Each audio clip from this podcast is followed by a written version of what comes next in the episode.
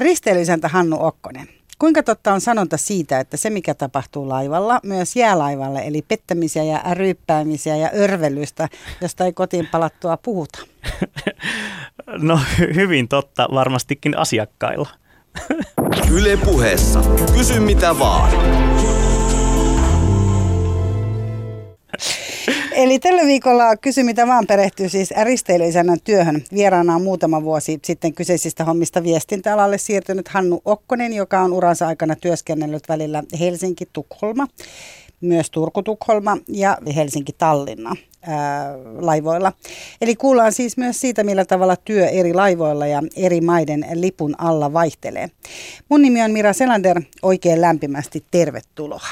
Joo, ja haluan tässä ihan ekaksi myös kiittää, koska siis tämä on saanut niin mielettömän määrän näitä kysymyksiä. Eli risteilyisännän työ ja risteilyemännänkin työ siis todella tuntuu kiinnostavaa, eikä varmaan vähiten ton MS Romantikin, tämän Hannu-Pekka Björkmanin esittämän risteilyisäntä Jokken ansiosta. Eli Hannu, kuinka hyvin se Jokken hahmo vastaa sun työn todellisuutta tai ylipäätään se kattaus, joka siihen sarjaan on niin kuin matkustajista ja henkilökunnasta tuotu? Musta tuntuu, että Hannu-Pekka Björkman oli käynyt seuraamassa mua ja mun työskentelyä, että se tuntui niin kuin, että peiliin katsoisi. Ja teki mieli niin kuin todeta monesti, että ei jekku, että onko mä ollut samanlainen. Mikä sun mielestä?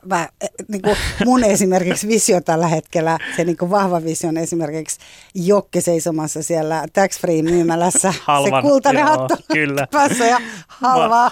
Halpaa, joo kyllä. Halvan laulamassa. Joo kyllä. Joo. No siis kaikki nämä on tapahtunut oikeasti, että sen takiahan sitä näkee itsensä siinä. Siis myös se kultainen siis hattu. Siis kaiken maailman hatut ja myssyt päässä ja milloin liian minkälaista viittaa tai appakaapua päällä, että siis kaikkea sitä täytyy tehdä laivalla työnsä eteen. No miten ammattikunta on ottanut sen vastaan, kysyy Janne täällä. Onko semmoinen olo heilläkin? Että?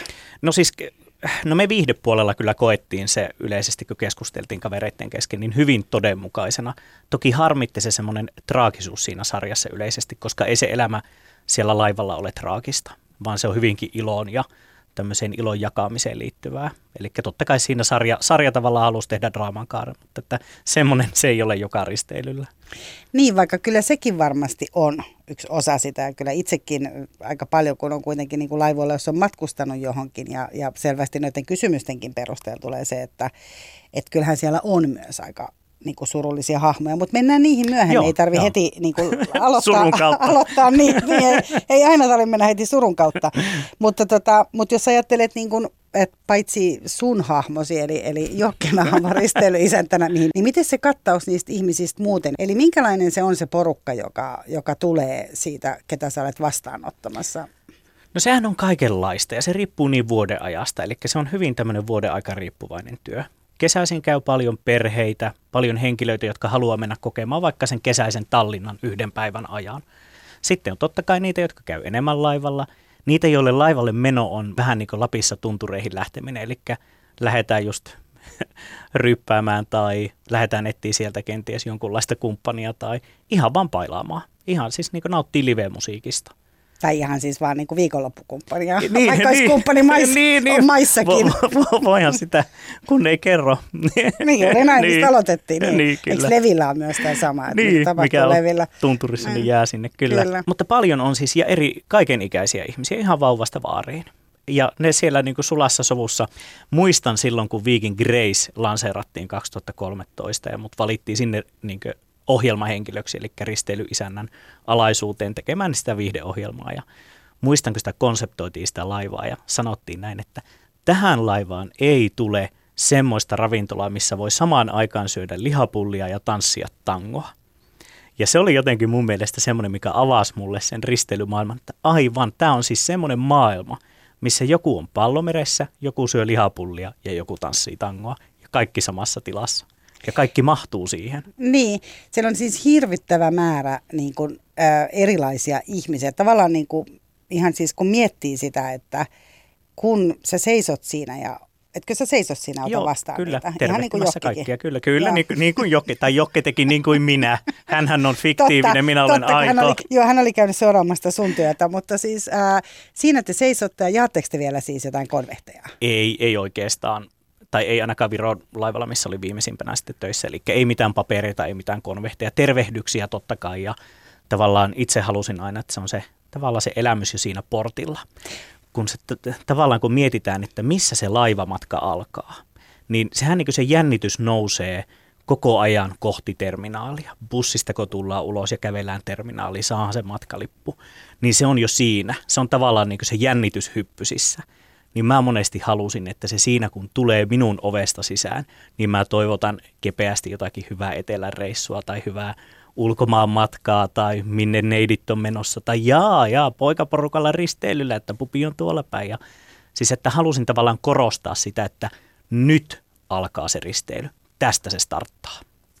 No miten sä niinku tunnistat sen esimerkiksi? Okei, siellä tulee nyt joku vaikka niinku nimenomaan poikaporukka tai miesporukka tai joku kiireisen näköinen liikemies siinä sitten vaikka salkuilla. Kiireisen näköinen liikemies ei ehkä mene 14 tuntia kestävällä risteilyllä Tukholmaan, mutta... No mutta jos on päätty, kyllä mä niin. Just itse asiassa, kun tästä puhuin kollegoiden kanssa, niin kyllä ihmiset kyllä menee jopa 22 tunnin, niin kuin, että he tekee siellä töitä niin. Sitten koneen kanssa. Ja... Totta, onhan siinä se, että siinä saa ainakin rauhassa tehdä. Siinä saa niin kuin keskittyä, kyllä, ja joku laittaa ne ruuat, ja ei tarvitse niin, lähteä kaupungille harhailemaan. Niin.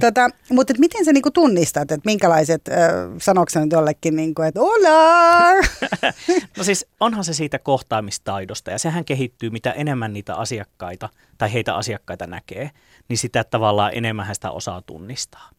Ja jos miettii sitä, että vaikka Viking XPRS, missä oli viimeisenä, niin siellä käy 1 000 000 matkustajaa vuodessa ja mä oon puolet vuodesta töissä, niin mä kohtaan 500 000 ihmistä niin kuin vuoden aikana. Toki ei kaikki tuu siitä mun ovesta, vaan ne menee eri ovista.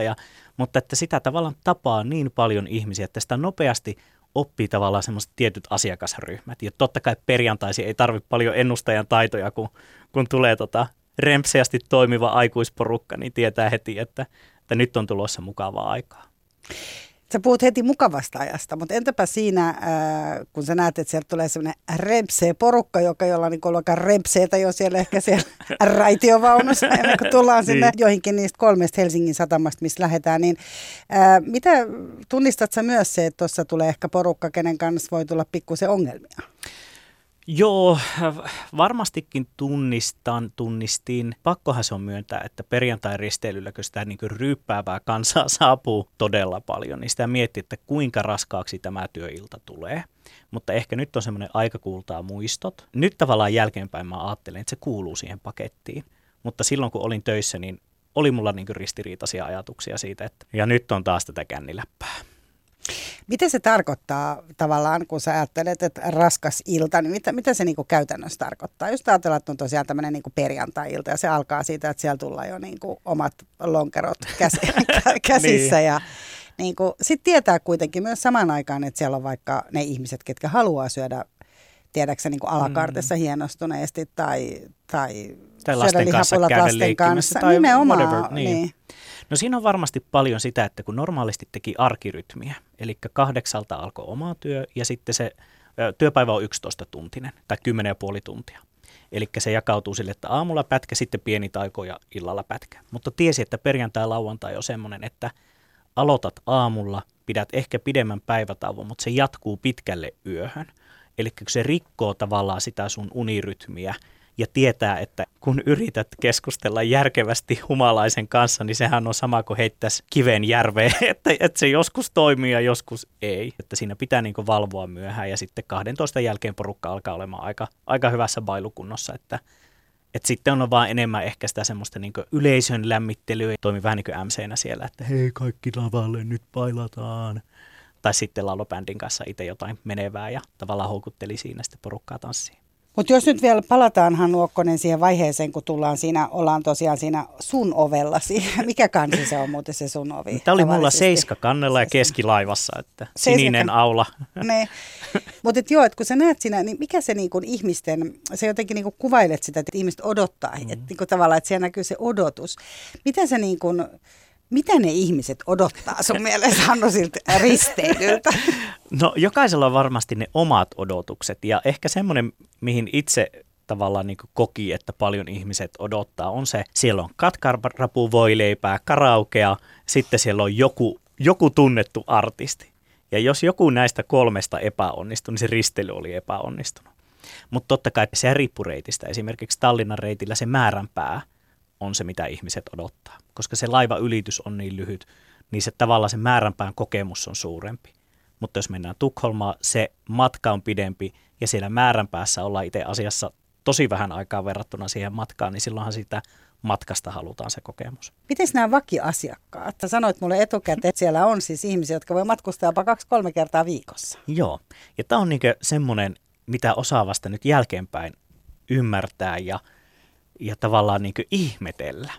Eli aloitin siellä Turku-Tukholman reitillä ja siellä oli paljon eläkeläisiä, jotka matkusti maanantaista keskiviikkoon. Eli he kävi 22 tunnin risteilyjä niin kuin 3 peräkkäin. Mä muistan tämmöisen yksi ihana rouva oli käynyt ulkomailla ja tuli näyttämään omia ulkomaan kuviaan. Siis tämmöisiä ihan oli teetättänyt ne kuvat ja tuli näyttämään mulle. Niin siinä vaiheessa mä itse tajusin, että mä oon niin läheinen tälle ihmiselle, että hän haluaa näyttää minulle, että hän on käynyt muuallakin kuin täällä laivalla. Sitä ajatteli silloin työaikana, että ne kuuluu kalustukseen ne vakkarit ja niitä tervehditään. Ja ne on niin kuin elämässä siellä sitä risteilymatkustajan elämää. Mutta nyt kun mä mietin sitä jälkeenpäin, niin onhan se varmasti semmoinen niin kuin tavallaan sielunportti heille. Että he pääsee sinne viettämään yhteisöllistä elämää, kokemaan asioita ja näkemään samalla tavalla sitä iloa, mitä mäkin työntekijänä näin. Eli nauttimaan siitä, kun jotkut tanssii tai kun lapset leikkii pallomeressä. Eli varmasti sitä semmoista niin kuin sosiaalista iloa. Eli ajatteletko sä, että nämä on pitkälti yksinäisiä ihmisiä? He olivat kyllä niin kuin pitkälti yksinäisiä, eli matkustivat yksin. Tulivat yksin ja usein siinä tarinassa olikin tämmöisiä niin kuin yksinäisyyteen viittaavia läheisten kuolemia tai sitten tämmöistä ei-kumppanin löytämistä tai jotakin tämmöistä, jota sitten tultiin sinne laivalle tavallaan paikkaamaankin ehkä osittain. Että he tulee sinne sen sosiaalisuuden vuoksi juttelemaan. Se henkilökunta on heille niin kuin henkireikä.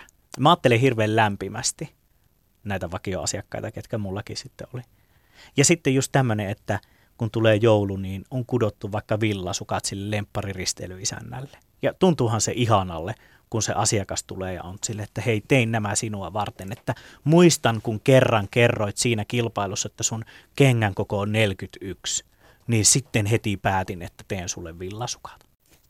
Anu on kysynyt täällä siitä, että mitkä on niinku hulluimmat asiat, mitä sulta on pyydetty ja sitten myös se, että miten sä pärjäät niinku semmoisten asiakkaiden kanssa, jotka valittaa kovaa.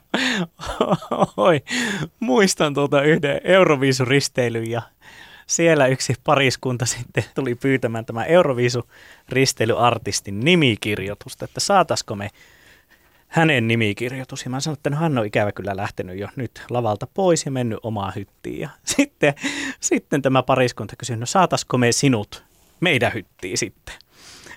Ja sitten muistan vaan, kun mä kommentoisin, että no eiköhän se vielä se nimmari järjesty. Että mäpä käyn hakemassa sen artistin antamaan teille nimmarin. Että siis kaikkea on pyydetty. Ihan kaikkea on pyydetty. No mutta entäs sitten, miten sä selviät teitte joka paikan valittaja-asiakkaiden kanssa, jolle kaikki on vähän huonosti? Niin. No, tai olisi jossain muualla paremmin. Niin varmasti ja ainahan niin kuin toisella laivayhtiöllä tämä homma toimii, mutta teillä ei juuri koskaan. Ehkä itsellä mulla on semmoinen, että mä 3 kertaa pyrin keskustelemaan asiakkaan kanssa samasta aiheesta ja jos me ei löydetä yhteistä ymmärrystä, niin mä lopetan yrittämästä. Jos se puheen parsi on valittamista, niin mä yleensä sitten 3. kerran jälkeen kiitän palautteesta ja kiitän näkemyksestä. Mutta sitten sä lopetat niinku palvelemisen, että vaikka tämä tulisi tämä. Sanotaan, että hän on vaikka ruotsalainen asiakas. Niin suomalaista ei valita kyllä. Ei suomalaista, ei tietenkään. Mutta mä yleensä sitten, mä totesin siihen, että me ei löydetä niinku yhteistä ymmärrystä tähän ongelmaan. Että minun mielestäni tämä asia ei ole täällä näin. Ja sitten vaikka me kuinka perustellaan puolia toisia, jos toinen jatkaa valittamista, niin sehän on aika semmoinen loputon tavallaan oravan pyörimissä ollaan. Jos on niinku huono päivä vaikka, sä tiedät, että siellä odottaa ne hirveä määrä niitä asiakkaita ja sulla on huono päivä ja niin edespäin, Hannu Okkonen, niin miten sä sen teet? Et sä, tavallaan, että joku tämmöinenkin asiakas, niin aina kun sä ilmestyt johonkin, niin hän on siellä jossain valittamassa, niin miten, oletko sä jonnekin niinku tiedätkö, huutamaan jonnekin siivoushuoneeseen aina välillä tyynyy vai miten sä hantaat? No mä harrastan liikuntaa paljon, eli mulla oli se oma keino purkaa sitä työhön liittyvää tavallaan stressiä ja painetta sille, että juoksin pitkää matkaa, kävin kuntosalilla. Eli se oli niin kuin ihan selkeästi se mun tapa kestää sitä työtä. Yle Puheessa. Kysy mitä vaan. Kysy mitä vaan puhuu tällä viikolla risteilyisännän työstä. Vieraana on Hannu Okkonen, joka on itse asiassa kyllä vaihtanut jo muihin hommiin, mutta kokemusta piisaa monelta vuodelta. Ja MS Romantikin Jokke on niin kuin seurannut Hannun työtä. Mikä on, Hannu, yleisin stereotypia liittyen risteilyisännän työhön ja kuinka totta se on, kysyy Mari Muru. No siis... Stereotyyppisestihän meitä ajatellaan hyvin ekstrovertteinä, siis semmosina, että me ollaan niitä hassuttelijoita, jotka ei juuri puhu mitään kieltä oikein tai kunnolla ja ollaan semmosia niinkö jotakin ehkä wannabe-julkkiksia tai jotain tämmöistä, että tälleen jos miettii niinkö miespuolisesta ja naispuolisestahan sitten ajatellaan, että onpas toi rempseä, että usein tavallaan semmoinen niinkö sana rempseä on kuvailuna sitten siitä henkilöstä. Ja sitten kun on heti ekstroverttimies, niin varmasti ajatellaan, että tuo on pommivarma homo. No sit se kerroit myös, että monet kysyy sitä, että ootko pokannut asiakkaita? Joo, ja se oli yksi yleisimpiä kysymyksiä. Yleisimpiä kysymyksiä oli tämmöinen, että missä on buffetti, paljonko tuulee ja ootko pokannut koskaan tältä laivalta ketään? Paljonko sitten... tuulee ja ootko pokannut? Niin, ja sitten itse niin, että... Ensinnäkin se on hyvin henkilökohtainen kysymys. Että kai siis yleisimmin mä vastasin näin, että eihän Sivan kassakaan pokaile omia asiakkaitaan. Eli kyllähän sitä on tavallaan silleen niin professionaalinen ja eikä siihen työrytmiikkaan eikä siihen elämään kuulu asiakkaiden pokaaminen.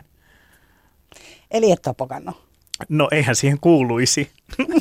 Mutta punastuit. No vähän punastuin tässä, koska onhan niitä kertoja tullut, kun joku tulee iskemään ja sitten siinä saattaa vaihtaa muutaman sanasen ja ehkä puhelinnumero. Okei. Säästyykö se niin kuin sit sinne maihin? No pakkohan sen on säästää. Niin, että missään nimessä ei siellä. Joo, täällä on itse asiassa Janne on kysynyt myös siitä, että meneekö ne roolit sekaan? Tai siis sillä tavalla, että onko teillä edes lupa olla siellä henkilökunnan? No risteilisen tähän, sehän on niin kuin sun kerros ja sun kaikkia baareja siellä. Mutta siis voitko sä mennä vaikka sinne yökerhoon sitten, kun sun yövuoro tai työvuoro on loppu ja... Tässä tuli itse asiassa paljon eri säännöksiä sitten vuosien mittaan. Eli aluksi sai mennä, mutta työvaatteet päällä. Piti olla selkeästi työroolissa, jos oli yökerhossa. Vaikka oli vaikka oli niin sanotusti työtunnit loppu, mutta että näyttääkseen, että täällä niin kuin on työntekijä. Sitten tässä tuli tämmöisiä säännöksiä välillä, että sai mennä omat vaatteet päällä, mutta henkilökortin piti näkyä totta kai, että ihmiset voi tunnistaa henkilökunnaksi. Ja sitten tuli myös semmoisia sääntöjä, että ei saa enää mennä. Ja tähän liittyy siihen... alkoholikulttuuriin, mikä niin kuin laivoihin on ehkä semmoinen stereotyyppinen ajatelma, että henkilökunta ryyppää. Mm. Täällä on Mia on kysynyt siitä ja hän on sitä mieltä, että henkilökunta ryyppää. Joo, no Mia on varmaan käynyt Siljan laivoilla. Okei, eli sun laivoilla, missä olet ollut töissä, niin... Se oli hyvin kiellettyä. Eli se liittyy siihen turvatehtävään, mikä ihmisillä on. Se on sama kuin lentokoneessa, eli sen tavallaan lentoemännän stuertin työ ei ole ainoastaan vaan tarjoilla sitä ruokaa, vaan se vastaa hyvinkin omalla hengellään siitä sinun hengestäsi. Niin sitä varten sillä laivalla myös on täysin nollatoleranssi. Mutta mä oon itse asiassa ollut 90-luvulla itse laivalla töissä. Siihen aikaan oli aika tyypillistä, kun oltiin Turusta. Itse asiassa mä oon ollut kyllä Helsingistäkin yhdellä Tallinnan laivalla. Mutta siis ensinnäkin siis sanon sen kuulijoille, ketkä eivät ole olleet laivalla töissä, etkä säkään Hannu ollut vielä siinä vaiheessa, kun olet vähän mua nuorempi. Niin sehän on ihan mielipuolisen raskasta työtä. Hmm. Siis ne päivät oli, sä puhuit, että teillä oli, siis sä sanoit, että on 10,5 tuntia. Niin mä muistan, että mä olin jossain tiskissä, seison niin kuin kumisaappaat jalassa. Aivan hikisenä oli niin kuin 14 tuntia. Että tosiaan, että jos kysytään, että mitä sen jälkeen huvittaa tehdä, niin ei hirveästi huvittanut tehdä yhtään mitään. Mutta silloin mä muistan, että alkoholia niin kuin käytettiin työajan jälkeen. Että mä puhun, että se niin kuin kukaan olisi siinä samaan aikaan tehnyt, mutta sen jälkeen, että kyllä se kuului musta. Mä oon ollut sitten myös hyttiemäntänä. Mm-hmm. Niin kyllä mun mielestä se oli aika niin kuin tyypillinen, että ihmiset sitten otti oluen 2. Kun mä aloitin laivalla duunit 2011, niin mä luulen, että tässä oli tavallaan se murrosvaihe jo ehkä murtunut jo. Ja mä ihmettelin itse silloin, kun mä aloitin työt, kun sitä sanottiin, että ja täältä saa potkut, jos ryyppää. Niin mä muistan jo silloin, kun mä oon miettinyt, että miksi sitä niin kuin toitotetaan koko ajan.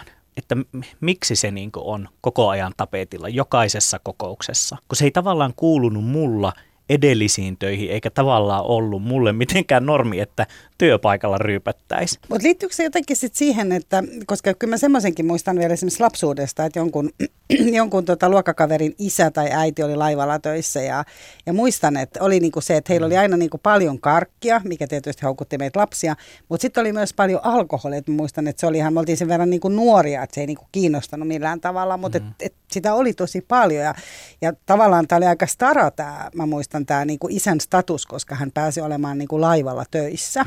Eli hän eli jossain semmoisessa maailmassa, mistä muut niin Turussa vasta haaveiltiin. Niin ehkä se on, niin kuin, voisiko siinä olla sellainen niin statuksen muutos muuttunut niin vuosien varrella? Joo, varmasti se status muuttuu ja totta kai mä oon niin jälkeenpäin miettinyt sitä työyhteisöä ja että miten siellä on ollut tämmöinen niin alkoholista puhumisen kulttuuri. Niin varmasti se on ollut siis sitä, koska henkilökunta, jos heillä on tietynlainen työsuhde, niin he saa alennuksia sitä tax-freestä. Ja siihen alennuksiin kuuluu tietenkin parfyymeja ja alkoholia ja karkkia ja vaatteita, että sitä saa niin kuin aika monesta eri hyödykkeestä. Niin kuin nykyisin on jo kaikkea. Siellähän myydään niin Marimekon laukuista. Niin, kyllä. Niin kuin ihan kaikkea. Pop-up-kaupoissa saattaa olla ihan mitä vaan. Ja näin jälkeenpäin mä oon aika paljon miettinyt sitä, että miksi tarjotaan henkilökunnalle alkoholista valtavia alennuksia, koska me tiedetään, että se luo niin kuin huonovointisuutta.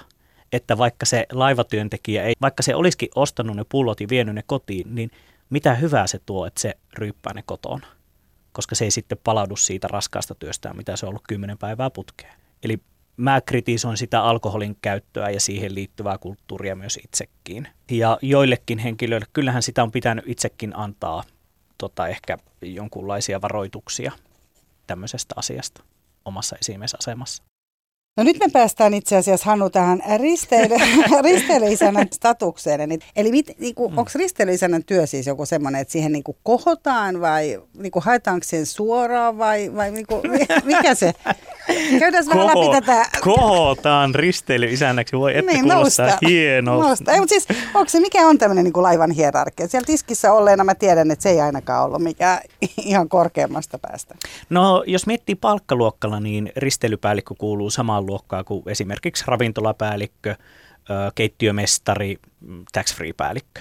Eli se on selkeästi tämmöisellä niin kuin nykyään kutsuisin lähiesimiestasolla, mutta siellä kutsuttiin funktiopäällikkötasoksi. Ja risteilypäällikön alaisuudessa sitten on laivasta riippuen, siellä on ohjelmaisäntiä, ohjelmaemäntiä, lastenviihteentekijöitä, yleensä myöskin sitten siellä on kasinotoimintaa, siellä on bändit, taikurit, kaikki tavallaan tämmöiset henkilöt kuuluu sinne risteilypäällikön tavallaan työtiimiin. Eli myös ne, vaikka ne trupaduurit on sun alaisia. Trupaduurit kuuluu kyllä, mutta viihdehän tulee ostopalveluna ja itse tuotettuna, eli laivan kirjoilla on sitten näitä lasten viihteen kasinotyöntekijöitä, ohjelmaemänät, ohjelmaisännät. Mutta valitset sä esimerkiksi niitä artisteja? Eli onko sulla niinku mahdollisuus vaikuttaa siihen, että tuleeko sinne? Onneksi on mahdollisuus vaikuttaa, eli kyllä. Eli edellisessä organisaatiossa, missä olin töissä, niin meillä oli maissa viihdepäällikkö, joille me tehtiin listoja, joille me ehdotettiin, että tälle viikolle olisi hyvä saada tämmöinen ja tämmöinen artisti ja tämmöistä genreä vaikka toivotaan perjantaisin tai tarvitaan nyt lasten artisti, joka puhuu suomea, ruotsia ja viroa. Eli kyllä saatiin itse vaikuttaa hyvinkin paljon siihen kattaukseen, mitä tehdään. Mikä on ollut sun niinku semmoinen supersainaus sinne?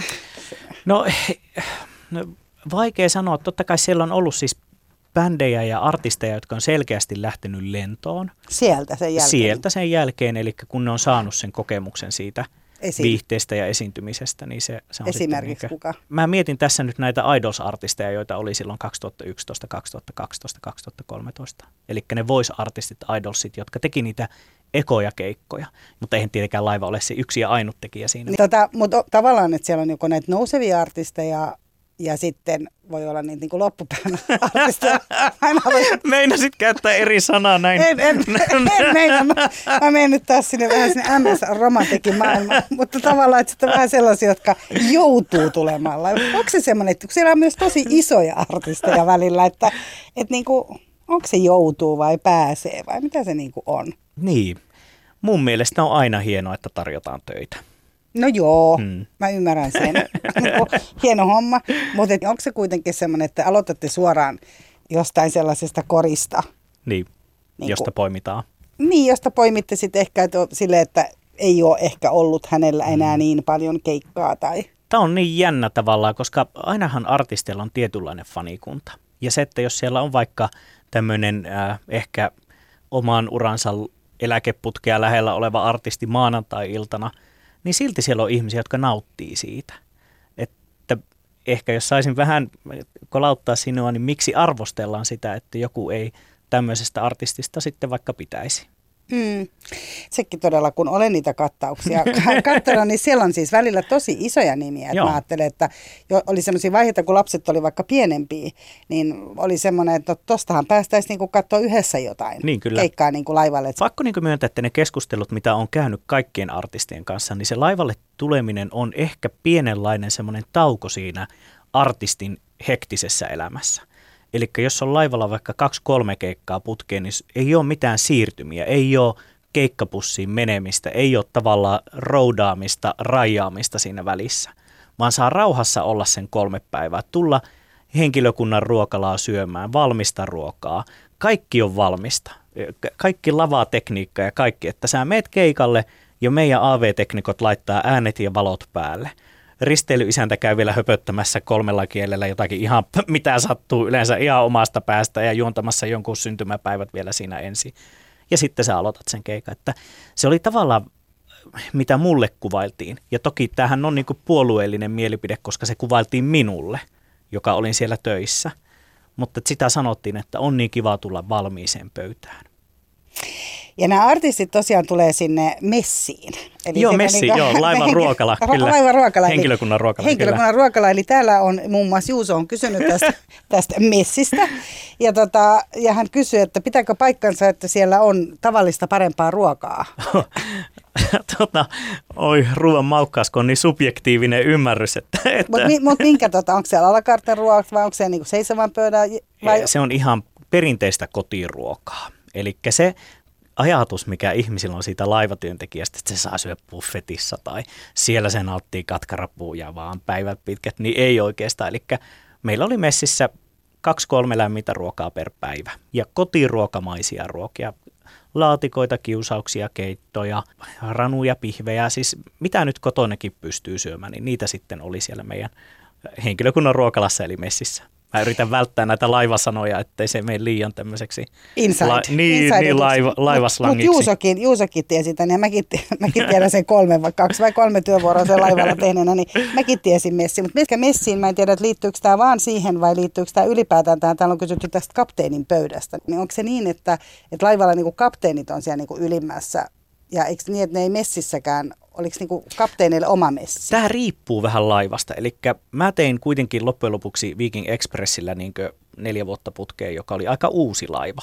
Eli 10 vuotta, nyt ehkä 13 vuotta. Onko se Viking XPRS, joka lähtee niinku Helsinki ja aamuisin? Joo, koko ajan. Joo, se lähtee koko ajan jostakin, mutta Helsingin ja Tallinnan välillä. Ja siellä oli vain yksi messi, jossa koko henkilökunta söi.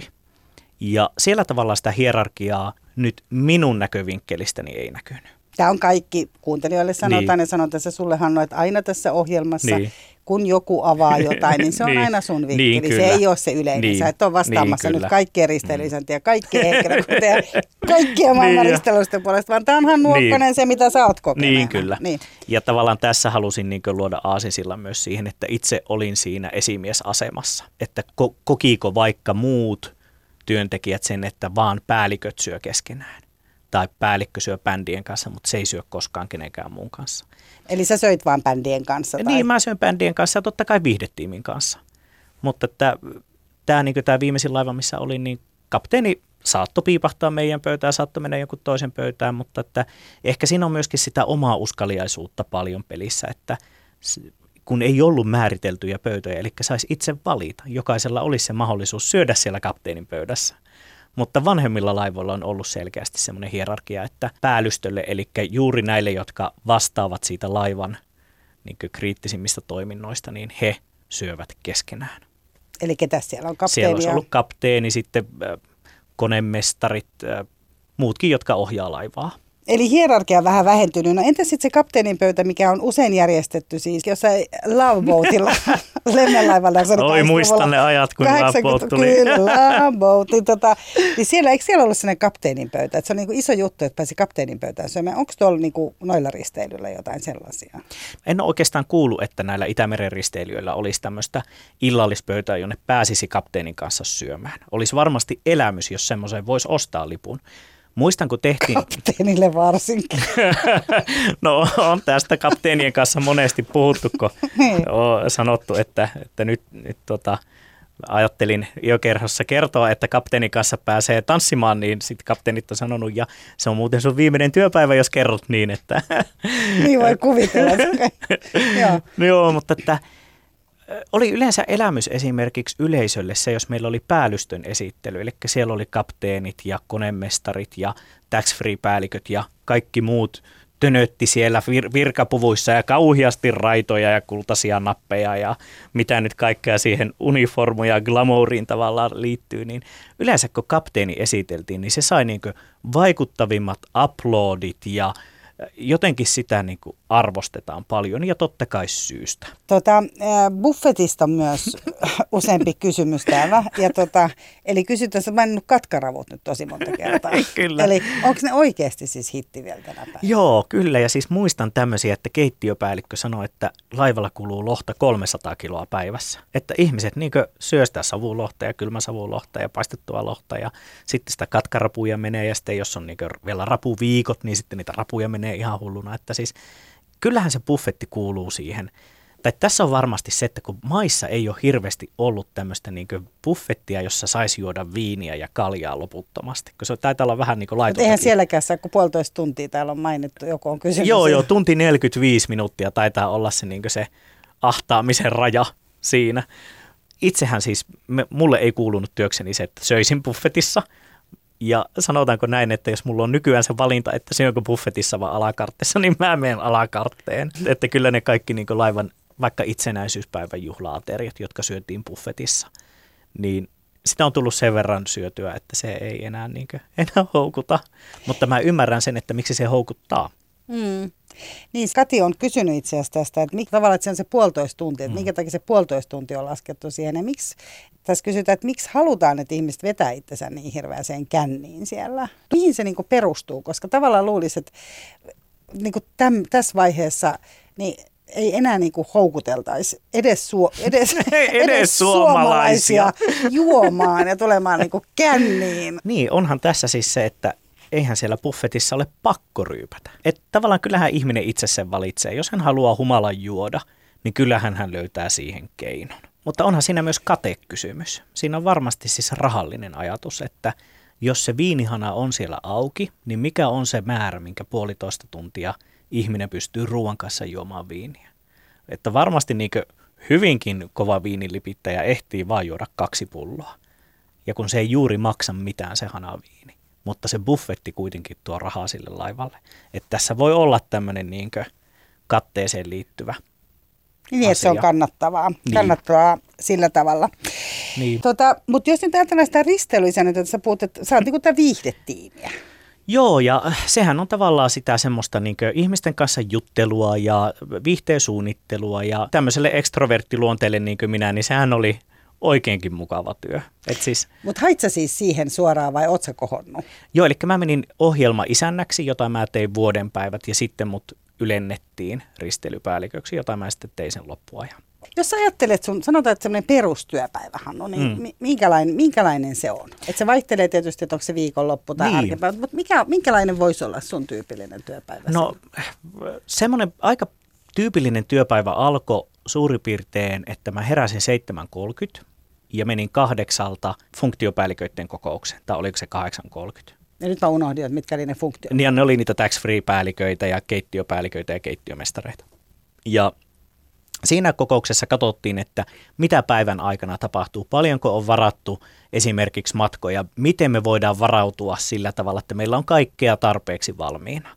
Toki viihde on aika pitkälle puukattua, eli me ei voi yhtäkkiä sanoa, että meillä onkin nyt laivaan tulossa joka risteilylle Helsinki-Tallinnan välille 2,5 tonnia äkkiä Paula Koivuniemi tänne, että sehän nyt ei onnistunut, mutta me pystyttiin reagoimaan siis siihen niin, että mä pyysin vaikka bändi soittamaan ulkokannelle, kun oli kaunis ilma, eli pystyttiin jollakin tavalla reagoimaan siihen.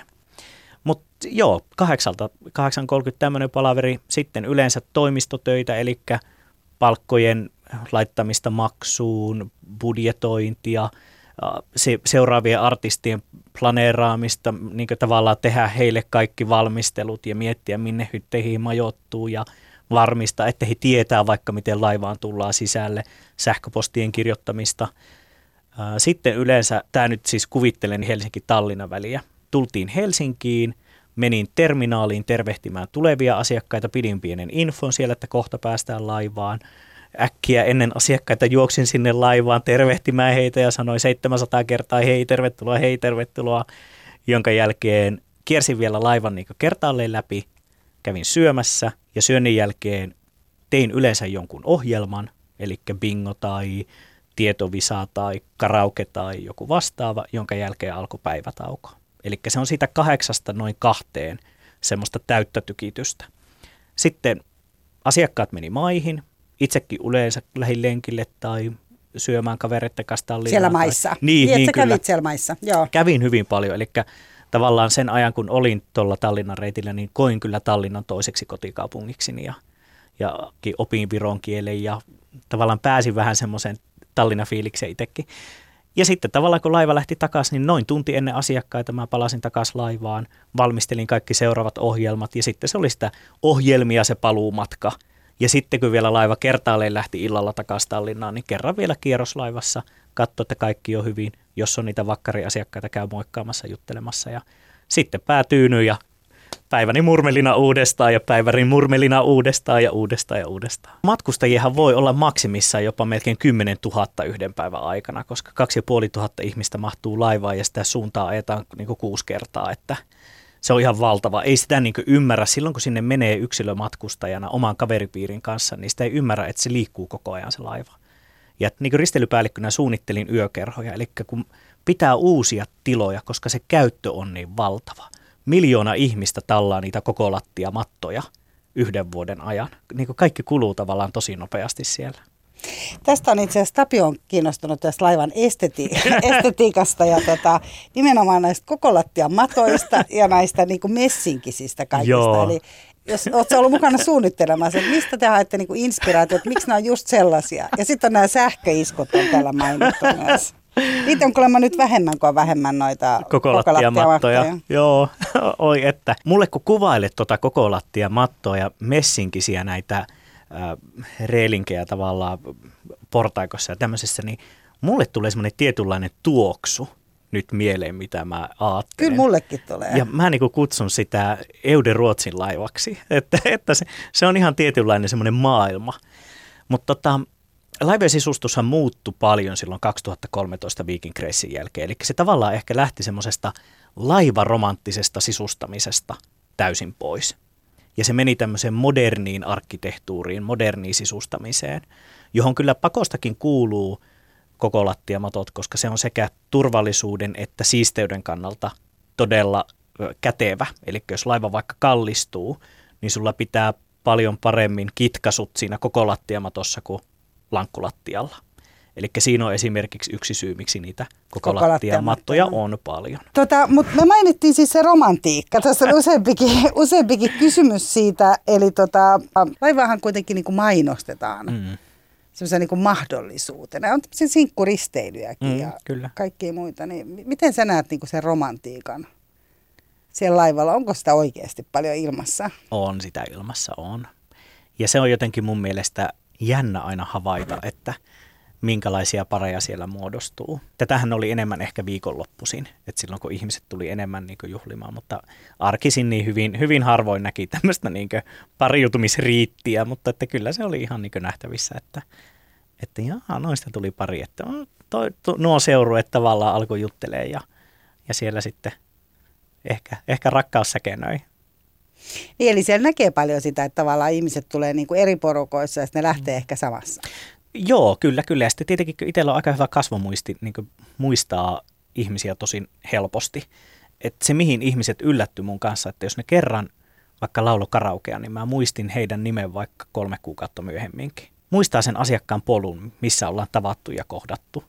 Niin kyllä, joo, niitä muistaa. Yle Puheessa. Kysy mitä vaan. Mikä on risteilyisänä niin kuin tärkein ominaisuus? Varmasti semmoinen, että on helposti lähestyttävä.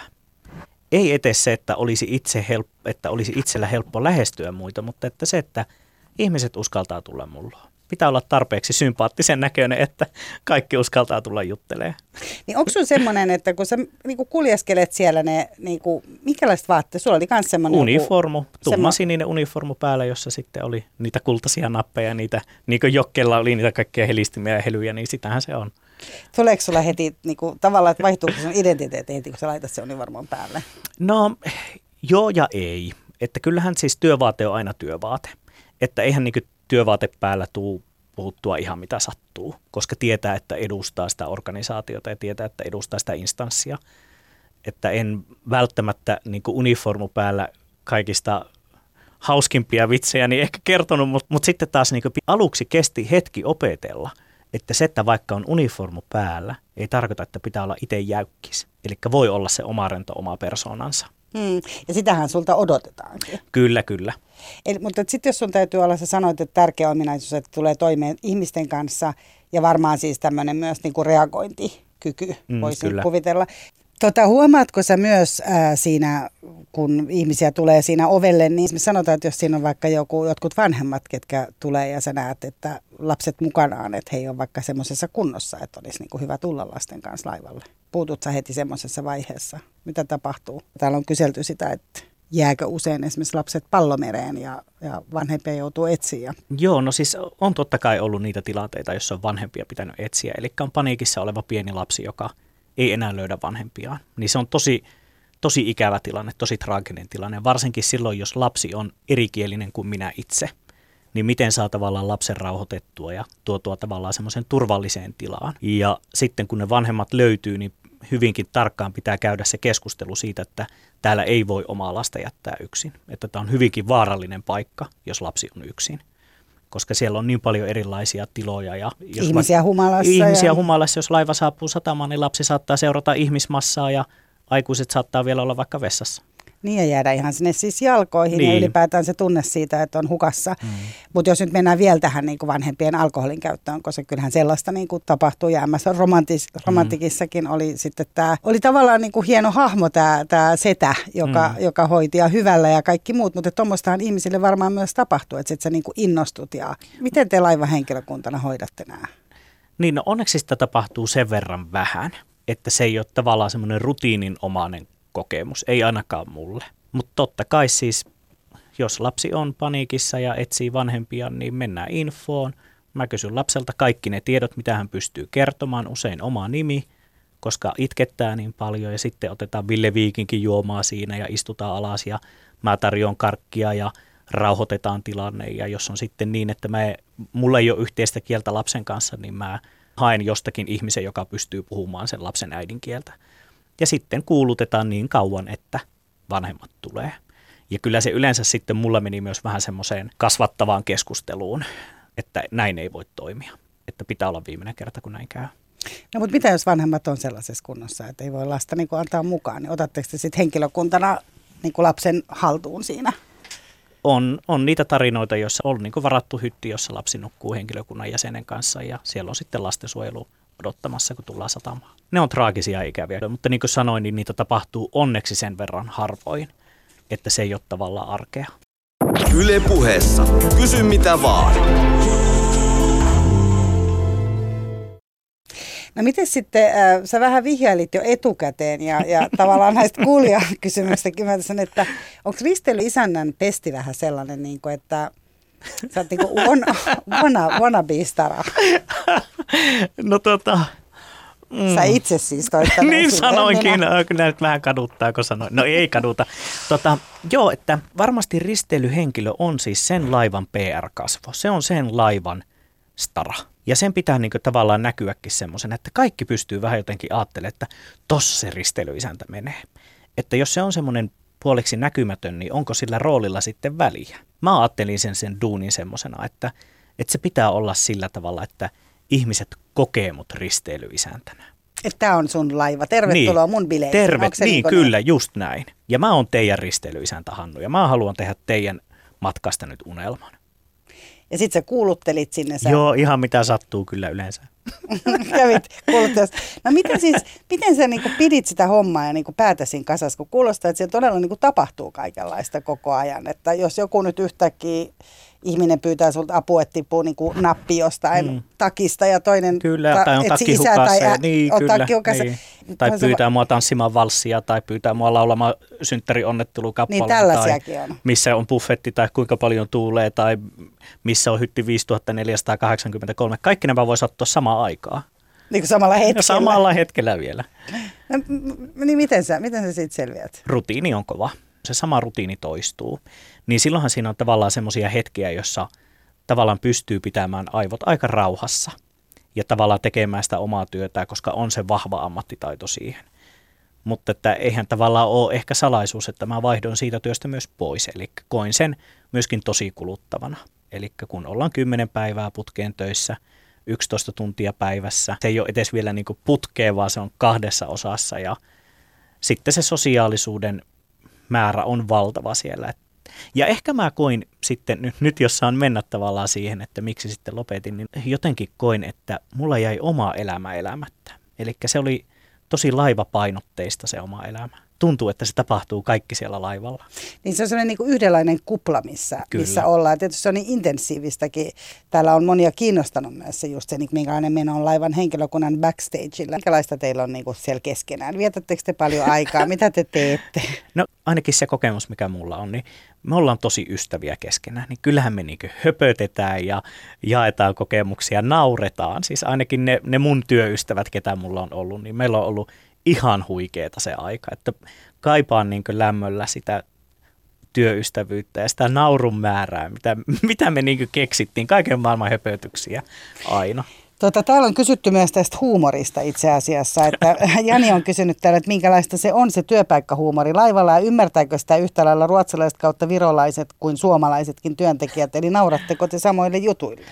Ei naurata, eli siinä on paljon kulttuurieroja ja tässä ehkä sekä työyhteisön että asiakkaiden suhteisiin on paljon eroja. Eli mä itse koin, kun mä oon vähän tämmöinen rempseämpi ja nauravaisempi ja väännän kaikesta juttua, niin koin, että esimerkiksi ruotsalaiset kollegat, niin jotenkin tuntuu, että heiltä puuttuu ironiantaju kokonaan. Ja sitten kun mun ironiantaju vai itseironian? No ironiantaju ja itseironian. Että tavallaan niinkö se, että jos minä teen vitsiä itsestäni, niin tuli jotenkin heti semmoinen sympaattinen katse, että onko sinulla kaikki hyvin ja miksi mollaat itseäsi. Ja sitten oli, että eikö tämä on vitsi hei, että nyt tätä niin kuin pitäisi tätä myllyä ruokkia ja se ei niin kuin toiminut ruotsalaisille ollenkaan. Tai muistan yhden tarinan, kun oli joulu ja se on joulumusiikki ja sitten ruotsalainen pariskunta tulee ruotsiksi kysymään, että olisiko teillä jonkun muunlaista joulumusiikkia kuin tätä.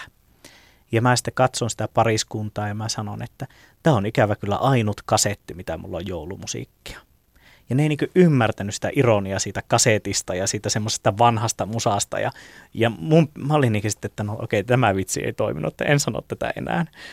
Toki siinä voi olla, että itse on sen verran kuitenkin puolikielinen. Että se ei niin mennyt niin, senkään okay, takia niin, läpi. Niin. Ja yleensähän siis ruotsin kielessä kävi näin, että kun kävi bingo-säännöt ensin suomeksi, sitten ruotsiksi ja alkoi englanniksi puhumaan, niin tuli vielä berätta reglerna också på svenska. Ja sitten oli sillä, juuri äsken kerroin ruotsiksi, mutta että kerronpas nyt uudestaan. Ai että no. Te puhutte eri ruotsia. Niin että ehkä se on se, kato se puheen tapa on niin samanlainen minun suomen kielelläni ja minun ruotsin kielelläni, että se ei tavallaan se intonaatiokorva huomannut siellä, että nythän puhuu jo ruotsia.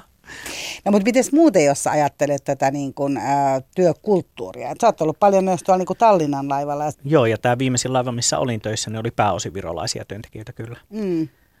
meillä on isoja eroja siinä huumorissa ja siinä semmoisessa ironian tajussa myös. Että kyllä suomalainen viihdekulttuuri on rakentanut jotenkin tämmöiseen, ikäväkin sanoa, mutta osittain myös hienoa sanoa, että spedemäiseen huumoriin, jossa on tämmöistä osittain nunnuka-lailaa juttua ja sitten semmoista niin kuin pieruhuumoria. Että se on suomalaisille sitä tutuinta kamaa, mikä toimii varmasti ja ehkä sitten itse on niin sen... Myös niin kuin yleisölle. Ja yleisölle kyllä ja sitten henkilökunnan kesken myös. Että tavallaan kun sitä tullaan siitä tietystä kulttuuripiiristä, niin siinä on se tietynlainen hassuttelun ajattelu, joka ei ole niin kuin monistettavissa sinne toiseen kulttuuriin.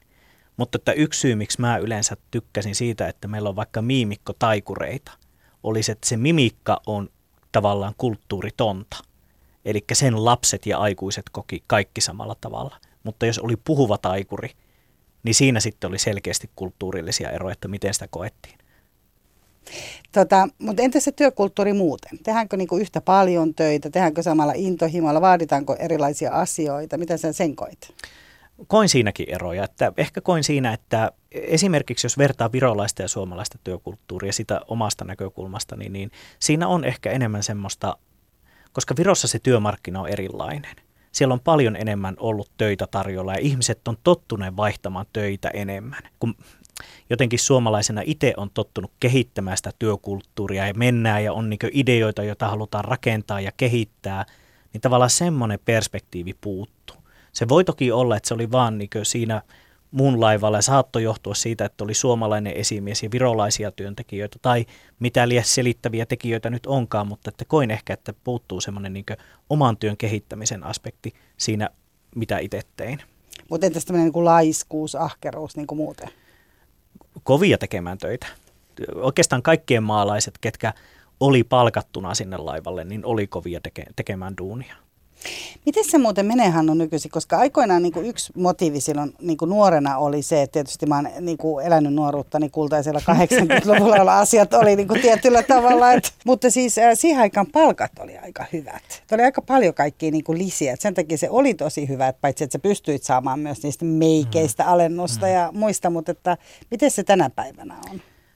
No siinä on myös yksi syy, miksi mä lähdin laivalta pois. Eli se, mitä mä oon jutellut työkaveritteni kanssa, jotka on varmaan sun kanssa ollut samaa aikaa siellä laivalla töissä, niin he sanoivat, että oikeastaan se palkka jymähti silloin ysärin puoliväliin. Ja se ei ole siitä juurikaan muuttunut miksikään. Oikeastaan siellä on ollut jopa niin päin, että se palkka on huonontunut, koska työaikaa leikattiin ja palkka jäi samaksi.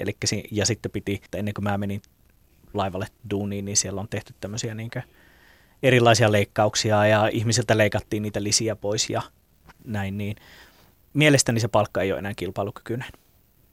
Eli huonon palkan takia myös lähdit? Kyllä. Joudutko sinä luopumaan muuten tässä, kun lähdit sieltä pois, niin joudutko sinä luopumaan semmoista jonkinlaista starana-asemasta? Nyt sinä olet sitten mennyt konsultoimaan, nyt olet korona-aikana opettamaan, mutta siis... Se oli kuitenkin tämä tämmöinen tähteydessä. Niin, tämä on isosti sielua koskeva kysymys. Kyllä mä kaipaan esiintymistä. Mä oon ihan selkeästi semmoinen ihminen, joka saa voimaa siitä, että pystyy viihdyttämään muita. Eli oma pieni Patch Adams elää minussa ja kyllä mä niinku mielelläni palaisin välillä lauleskelemaan lavalle ja tekemään viihdettä. Tai jollakin tavalla kertomaan ihmisille, että tämä on oikeasti hauska, että nauttikaa tästä. Tavallaan niin kuin antaa sen avaimen, että relaa. Mutta eihän sitä mikään tietenkään estä nyt tavallaan kuin koronakin. Toivottavasti koputan puuta loppuun kohta, että voisi tehdä semmoisia pieniä svengejä laivalle. Mutta onko se nimenomaan, että jos niinku haluaa tätä puolta itsestään, tämmöistä niinku esiintymispuolta ja muuta, niin onko se nimenomaan, että laiva on siis semmoinen paikka, missä semmoinen on niinku ylipäätään niinku mahdollista? Siis se on niitä harvoja paikkoja, joissa sitä voi tehdä kuukausipalkalla ja jossa kehittää itseänsä ihan valtavasti. Koska se toistojen määrä on niinku tuhansia. Niin siinä oppii väkisinkin laulamaan, siinä oppii väkisinkin puhumaan mikrofoniin. Eli jos on pienikään palo haluta niin kehittää itseä esiintyjänä, niin ehdottomasti kannattaa hakea laivalle töihin. Me ollaan puhuttu tämän haastatteluaikana nyt aika paljon tällaisista niin kuin stereotypioista, mitä kuulijat on lähettäneet, mitä itselläkin on. Ja tietysti puhuttiin sitten MS Romantikista, mitä se on herättänyt. Eli paljon vähän sellaisia, niin kuin, mille me voidaan naureskella tai mitkä aika semmoisia niin kuin mustavalkoisia. Mutta miten jos ajattelet sitä, että laiva täyttyy tosi erilaisista ihmisistä? Siellä on oikeastaan niin kuin aika lailla koko ihmisten kirja, mistä me on niin kuin puhuttu. Ja niin kuin on käynyt ilmi, niin kuitenkin niin kuin melkein meillä kaikilla on aika paljon kokemuksia siitä, että jokohan sen laivalla on ihanaa siinä kaikessa. Siinä on se matka ja se jotenkin se... Ihmiset on lomalla, suomalaiset on lomalla vähän hupsumpia kuin normaalisti. Et se on hyvin paljon sitä ilon ja ihmisten oman ylittämisen näkemistä. Vaikka just ne lapset siellä Ville Viikinkin diskossa, kun ne huutaa onnesta tai sitten se henkilö, joka siellä karaokessa ylittää itteensä, kun se laulaa sen kappaleen, niin paljon se on sitä onnen näkemistä. Itse sä ajattelet sitten semmoisista niinku vaaranpaikoista, koska kyllähän siihen niinku myös yhdistetään sitä, että siellä voi sattua jotain tai on myös niitä lieveilmiöitä. Ajattelet sä, kun sä katot sitä ihmisvirtaa, ketä sä siinä niinku tervehdit, niin ajattelet sä, että että selvittiinpä nyt taas vähällä. No ei, siis mä joskus käytin tämmöistä, nyt toivottavasti en saa vihaa postia, mutta mä sanoin, että onhan siinä sama fiilis, kun menisi Keravalle. Että siis samalla tavalla kaikenlaisia ihmisiä samanlaisessa paikassa. Mutta tapahtuu, niin kun, jos ajattelet sitä näin, että siellä on niin paljon ihmisiä niin kuin humalassa ja semmoisella niin kuin tietyllä... Niin kuin, mindsetillä. Niin. Tapahtuuko siellä näiden sun mielestä paljon vai vähän? Tosi vähän mun mielestä siihen näin. Tai sitten mä oon vaan niin onnellisen hölmö ollut, että mun aikana ei ole juuri tapahtunut mitään semmoista, mikä olisi saanut mut jotenkin niinkö aattelemaan sitä toisin. Se voi olla näinkin. Sulla on niin kiire ollut siellä laivalla, kun sä oot mennyt paikasta toiseen jokkena. Kyllä, niin, kyllä. Jakanut halvaa siellä. Niin. Ootko muuten jakanut halvaa? No en ole ikävä kyllä halvaa, mutta Marianne karkit oli edellisen firman karkki, niin sitä tuli kyllä jaettua ihmisille ihan solkenaan. Oliko se joku niin kuin raidallinen hattu sitten päässä? Oi, se olisi kyllä ollut hienoa. No sit kun palaat sinne tekemään, mitä sä kaipaat. Kesäkeikkaa, niin. Kesäkeikkaa. Hei, lämmin kiitos Hannu Okkonen, että tulit jakamaan tätä työtä ja mä näen sun silmistä, että sä oot paljon siitä nauttinutkin. Tässä oli Kysy mitä vaan. Mä kiitän lämpimästi seurasta ja sen verran mainostan tässä, että kun menette, jos haluatte mennä kuuntelemaan vanhoja jaksoja, niin sieltä löytyy muun muassa Hannu-Pekka Björkmanin haastattelu. Hän kertoo työstään näyttelijänä ja kuten alussa tuli mainittua, niin Yle Areenasta löytyy myös toi MS Romantik. Mutta tässä oli Kysy mitä vaan. Tällä kertaa me nähdään taas viikon päästä. Mun nimi on Mira Selander. Moikka! Yle Puheessa. Kysy mitä vaan.